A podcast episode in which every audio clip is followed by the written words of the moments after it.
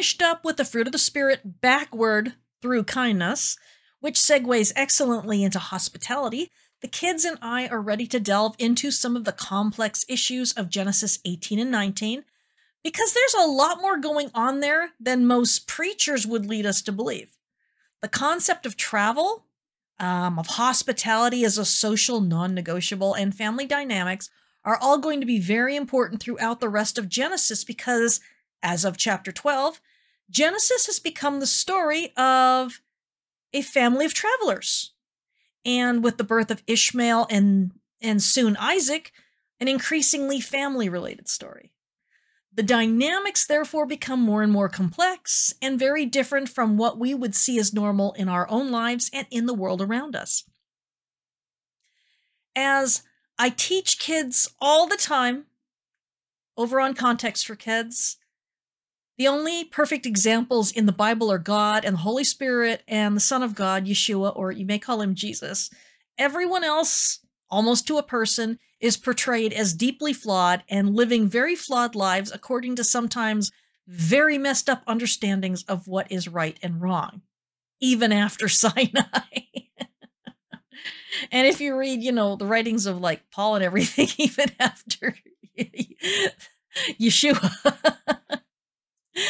we need to treat the Bible people with a lot of grace sometimes, remembering that Abraham and Sarah are like straight out of Babylon and have to be taught how to stop seeing Babylonian ways and Canaanite ways as normative and acceptable in God's kingdom. They often do what makes sense to them. And since the Bible is a rescue story, let's not pretend that they don't need rescued from their own nonsense Like us, right? Same with us. Now, the Bible makes no excuses when they behave badly, and so we don't have to either. That's why we have the Messiah as our plumb line of absolute excellence and perfection instead of Abraham, Moses, David, the prophets, or even John the Baptist or Paul. And especially Peter. now, the Bible tells us what did happen and not always what should have happened. We can't enshrine any era of biblical life as though it represents an ideal or a golden age because God, through his prophets, was always after them about something, or usually a lot of somethings. Hi, I'm Tyler Dawn Rosenquist, and welcome to Character in Context, where I teach the historical and ancient sociological context of Scripture with an eye to developing the character of our Messiah. However, everything changed last year when the Lord told me in no uncertain terms that my days of teaching adults are mostly over. So now this portion of my ministry is devoted to teaching adults how to teach kids by making sure that we are supporting their growth and faith in the Messiah instead of hijacking it, which, you know, is super easy to do. Hijacking it. I've done it. You've done it. Let's stop doing it and teach kids how to take Yeshua seriously as the greater Moses, greater temple, and greater prophet, whom Matthew tells us he is. So from now on, this is a satellite ministry of Context for Kids, which has become my primary ministry. Lots for adults to learn still, but geared more toward discipleship and less toward context studies, but still very much contextual. I still have a ton of teachings for grown-ups over at theancientbridge.com and on my YouTube channel and I think that most of the listeners to Context for Kids are probably grown-ups anyway. So you can catch me there as well if you enjoy crawling through Genesis at a snail's pace. I also have curriculum books and all that jazz available on Amazon. All scripture this week is from the CSB, the Christian Standard Bible, unless I say otherwise. Now, I squeezed the basics of all of this into one teaching for the kids which will be expanded as we go verse by verse through Genesis 18 and 19. But for you guys, so you can answer their questions and impress them with your knowledge, this will be a two parter. Obviously, when we get to Genesis 19, there's a whole lot of stuff that I will not teach the kids about, but I will have more in depth teachings for you so you can answer the hard questions when they come up. And I also answer questions like this in um, my Context for Adults curriculum book, um, Sexuality, Social Identity, and Kinship Relations in the Bible. So, because a lot of the questions that are in there, a lot of questions that are in there. Um, it's going to take a long time to get to them. of course, you know, you can always message me through my email or via my websites or through social media, just not on Twitter because I never go there. My goal is to equip you, to equip them as your and my equals in Messiah, full brothers and sisters, taking them seriously as disciples. Not disciples later, but disciples now. So let's first look at travel in the ancient world. All right. Travel was weird. Most people in the ancient world never went anywhere unless they absolutely had to. Travel was inconvenient, dangerous, and costly. You know, it took you away from your family, your home, your source of work and food. It was something that was considered to be deviant behavior. Normal people stayed put, near their families and on their own land. It's been a long time since I've taught you guys about dyadic social identity, but it was very important within the ancient world to be very predictable and to fit into society, to do the things as they'd always been done, to honor the gods your parents honored, and to do exactly what the community expects of you given your status and gender. This was the whole pagan world, okay? Some scholars refer to this as the cultural waters that everyone was drinking from. Just as sacrifice meant the same thing to everyone in the ancient world, pagan as well as Israelite, so did familial relations, which were modeled after how the gods ran their families and their communities. To depart from society's expectations was to be a deviant and therefore a dangerous influence an affront to the gods who might retaliate and kill everyone slowly or quickly, depending upon their mood. Now, people don't often appreciate how radically Yahweh redefined what it meant to be a family and to be the family of God. Before Yahweh, gods were gods and people were just their slaves. Gods had families and people had families, but they weren't the exact same thing, okay? Yahweh created his innovative hybrid, where he was the paterfamilias, a term that I will explain in a bit, and all of Israel were his children. Okay, children who were meant to mediate or communicate his presence and ways to the rest of the world as a priestly nation. Now, Yahweh stripped human fathers of their right to execute, devalue, and violate family members by reminding them that it is Yahweh and not any human who is the true father of the nation and thus of every household. Yahweh also laid the foundations for seeing all other humans in that same light, something that wouldn't truly begin to bear fruit until the days of the Messiah. When we see the institution of slavery, you know, it was normative in the ancient world, and then look at the limitations that Yahweh placed upon slavery and even the Deuteronomy.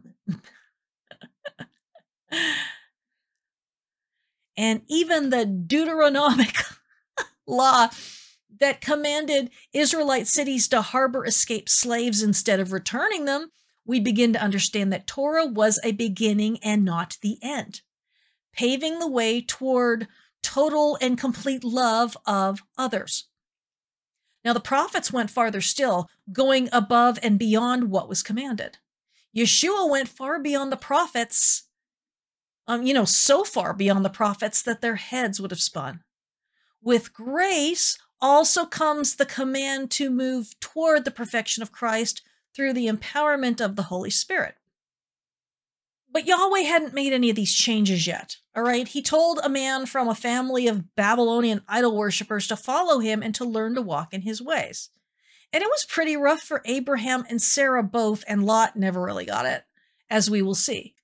Lot was very much a man of the world, while Abraham was stumbling his way out of it.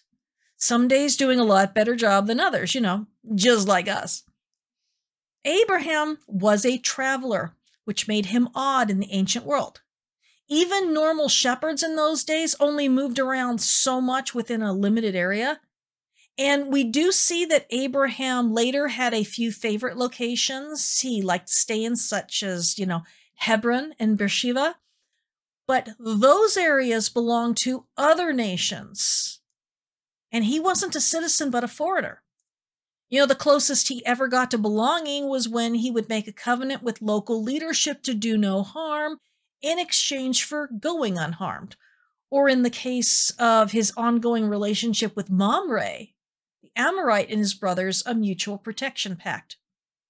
But this means that outside of his general campsite, Abraham wasn't a man with any sort of political power or official standing. In fact, I don't believe that sort of community belonging was actually ever offered to anyone in his family before Jacob was solicited to merge his family with the people of Shechem in Genesis 34, unless I'm forgetting something. In fact, I guess they were always outsiders in one way or another until Joseph became the vizier of Egypt. You know, but I digress. Let's backtrack and talk more about travel. There were limited reasons why anyone would travel in the ancient world uh, festival pilgrimage, escaping famine, uh, mass migration due to war displacement, um, trade, you know, in the form of merchant caravans, formal messengers, spying, and armies for the purpose of making war. And so, what time you saw, what time of year you saw travelers made a very big difference in how worried you had to be about them. If it was springtime when the roads finally dried up and the grain was ripening, you had to worry about spies scouting out the land for an invasion. Armies needed dry roads and wouldn't ever travel in the winter during the early rains. They would hunker down for the winter. They also needed grain to feed their armies, which they would liberate, quote unquote, from the fields on their way to and from the war zone. They wanted to have their fighting done before the hot, dry summer months when there was no food or water easily available. This, by the way, was why the Babylonian women wept for Tammuz in the summer, desiring the rains to return in the fall. Messengers could appear at almost any time and would generally travel in the cool of the morning or in the evening or even at night. Trade caravans were always welcome as they had no supermarkets, even if they weren't really completely trusted or respected due to their status as suspicious social deviants. Larger people groups might be seen on rarer occasions, escaping famine or attempting to find new homes after being forced out on their own. Travelers, unless they were part of an army or on official business, were by definition vulnerable and or suspicious. They were in danger or they were dangerous. They were either at the mercy of wild animals, weather, bandits, etc., or they were to be feared because they might be bandits. As travelers and foreigners in general were considered to be deviants and outliers, you know, also known as, you know, not part of the established and safe community. They had to be dealt with, and almost every people group handled this through the extension of formal hospitality. Now, Sodom in Genesis 19 is a shocking and notable exception to this rule of thumb, as was the Benjamite city of Gibeah in Judges 19. Stay away from chapter 19. It's dangerous, you know, place to be if you're traveling. Now, if you were traveling, you would rely on the kindness of strangers to host you, and so everyone, mostly, lived by this social ethic, which had an expectation that it was good, right, and required to host and protect strangers. But this wasn't just some willy nilly arrangement. There were firm rules in place as well as taboos that couldn't be violated. I promise you will never read either Genesis or Judges 19 the same way again. Hospitality was a matter of survival as well as an honor shame issue. Now, we need to go back to the paterfamilias and why that was so important to the expectations and rules of offering hospitality. Hospitality in the world of Abraham could only be offered by a paterfamilias of the community in question. Although this is a much later Roman term, it describes the ancient practice of the eldest male in the household being completely in control of everything and everyone within his domain. That means you can be the 70 year old grandfather of 40 and uh, still be under the thumb of your father if he was still alive and kicking. It was really only a fun system for the top dog in the family. The paterfamilias had the power of life and death over everyone in his household wives, children, no matter how old, slaves, etc.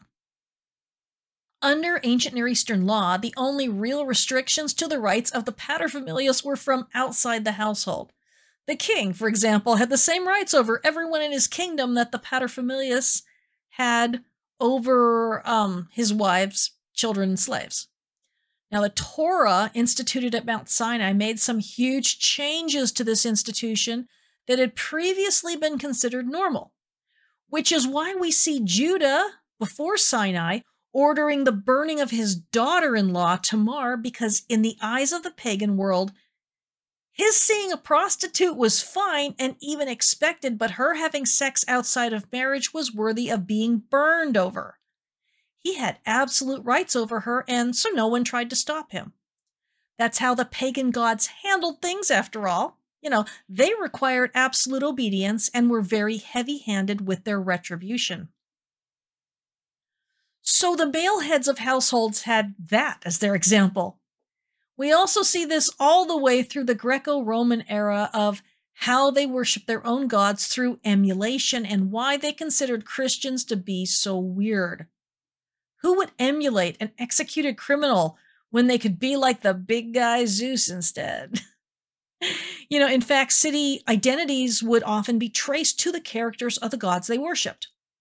A huge reason to have no other gods before Yahweh, who is patient, merciful, and gracious. We don't know who they worshipped in Sodom because the site hasn't been positively identified, but it sure wasn't anyone good. And so the father of any family would reflect the gods worshipped. This shouldn't be any shock. Psalm 115 and 135 both warn people that we become whatever it is that we worship. And our behavior over time will always reveal our opinions about the true character of God. There is no way, for example, for a man to beat on or cheat on his wife or vice versa unless the God he worships is cool with it in some way or another or for that matter, a pastor or teacher with their congregation, which should put a whole new light on the first couple of commandments. But even with the plethora of gods worshipped throughout the ancient Near East, all people pretty much agreed on one thing. Hospitality was a sacred duty that brought honor to both self and guest and upheld the fabric of the social order. It was absolutely essential for a functioning society not to descend into utter chaos. Hospitality provided a sense of order within their otherwise unpredictable world. It was something they could control and all agree on. You know, like not marrying family members today. Every society has their taboos, and for them, refusing to be hospitable was like marrying your mom. Okay, maybe not that bad. But still, you know, fairly unthinkable for civilized folks. It was one of the unspoken rules that everyone lived by. Of course, in the first century, all of the traveling evangelists and teachers depended upon it for their continued existence. By this time, a paterfamilias could be a materfamilias, and a woman could indeed serve as host to travelers as well. Yeshua depended upon the personal benefaction and hospitality of quite a few women, according to the Gospels. Of course, it wasn't enough to be a male head of household in Abraham's day. One also had to be a community member. I couldn't, for example, rent a house and then start inviting everyone who traveled along the road um, to, you know, share in my hospitality. Inviting someone into your community, even on a temporary basis, and all hospitality was temporary, which I will come back to later. It was a privilege of community members only. A foreigner couldn't, which is something that personally got Lot into big trouble over when he overstepped his bounds and invited two angelic messengers to spend the night, even if he was right in our eyes to do so. Abraham had that right within his own camp.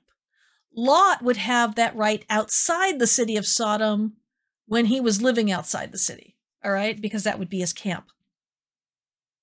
Now, let's look at Abraham because he did everything right in that chapter. His interaction with the three visitors corresponds to almost everything we know about how hospitality was expected to be carried out within the ancient world. Usually, the male head of the household would see or be alerted to travelers coming within the reasonable boundaries of the camp or community. It was his responsibility to or not to go out to the travelers and offer them very meager edibles. Maybe some bread and water, along with lodging for the night, you know, depending on what time of day the travelers arrived. Evening would be more likely to gain an offering of overnight accommodations, and the morning less so. Usually, people didn't travel at midday because of the heat. Generally, the travelers would respond to the offer with a refusal, saying that they, they really did have places to get to. At this point, the host would insist, and the travelers would usually honor the offer and the offerer by accepting the hospitality. A good host, assuming it wasn't a time of famine and drought, would provide them with water for their feet and would perhaps wash them personally or provide a servant to do so. Oil for the head might even be offered. Then, instead of the bare basics of water and bread that were promised, delicacies such as meat, dried fruit, fresh unleavened bread made with wheat instead of barley, and vinegar, fermented milk, or wine might be offered if the traveler came across some well to do hosts. Abraham was very wealthy, and so he had the fatted calf slaughtered which would take quite a while to prepare and waited on them in the meantime. This was not a quick visit. Providing more than what was promised gave honor to both the host and to the guest. Now, of course, the host wants to know all about the guest, but he's not allowed to ask. The guest can volunteer information, but he can't be interrogated, not even gently. While in the home of the host, the guest is under the absolute protection of his household. This doesn't, however, mean that the guest is always right or the boss or anything. The guest cannot ask for anything not freely given to him. He can't look around, covet something, and ask for it. If you remember Jacob and Laban, it wasn't until Laban asked Jacob what he wanted that Jacob was free to ask for Rachel as a wife. To make a demand of a host was to shame the host like um it was to assert that the host hadn't been generous enough. The guest behaved like a guest and not like the head of the household. Shaming a man in front of his whole family was tantamount to an act of war remember when ham exposed the nakedness of his father and then told everyone about it and you know there are real serious debates as to exactly what that meant and we don't know for sure you know, it was an act that undermined Noah's position as head of the house. Ham was making a power grab. Fortunately, no one else went along with it. So the guest refuses the first offer of hospitality in order to protect his own offer from looking needy and vulnerable. And he cannot ask for anything which he has not specifically been given by his host. His third responsibility is to not stay any longer than he is welcome, and oftentimes that's negotiated beforehand in a subtle way. Lot, for example, offers only one night lodging and tells them they are welcome to stay and leave in the morning. Hint, hint. The fourth responsibility of the guest is much the same as the host. As the host has granted the visitor temporary community membership, it means that he cannot harm nor attack the community or anyone within it for the extent of his stay or for a while longer. The fifth responsibility is the imperative to give a gift of life to the host, either through blessing or a promise. Um, like when the three visitors promised Abraham a son by Sarah at the same time the following year. Lot was given the gift of his of the lives of his immediate family. Rahab was given her life and the lives of her family as well in Jericho. It's easy to see how important all of this would have been in the ancient world where even um when even when there were inns, they were considered disreputable at best and downright dangerous at worst. Having a societal system in place throughout the ancient Near East provided a safety net for travelers, a way to receive knowledge of the outside world, and a temporary protection or permanent protection from attack through the granting of temporary community membership. There were rules in place to keep hosts from being taken advantage of, and also to protect innocent travelers from being interrogated and victimized and robbed. It's only when we understand the absolute seriousness with which they upheld and depended upon hospitality that we can really grasp why the sin of Sodom in the prophets is equated not with sexual sin, but with a failure to be hospitable. You know, the rape gangs of Sodom were merely symptoms of a much more grievous institutional sin, which I'll talk about once I get to Genesis 19 with the kids, but I won't be sharing that with them.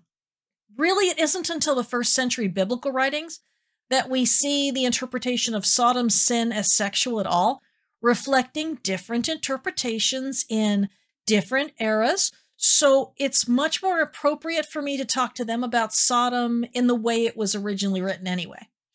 Both Genesis 18 and 19 concern the hospitality rules of the ancient Near East, and learning it will help us see it elsewhere in Scripture. Next time, I'm going to share different situations in Scripture with you to talk about what does and doesn't count as hospitality.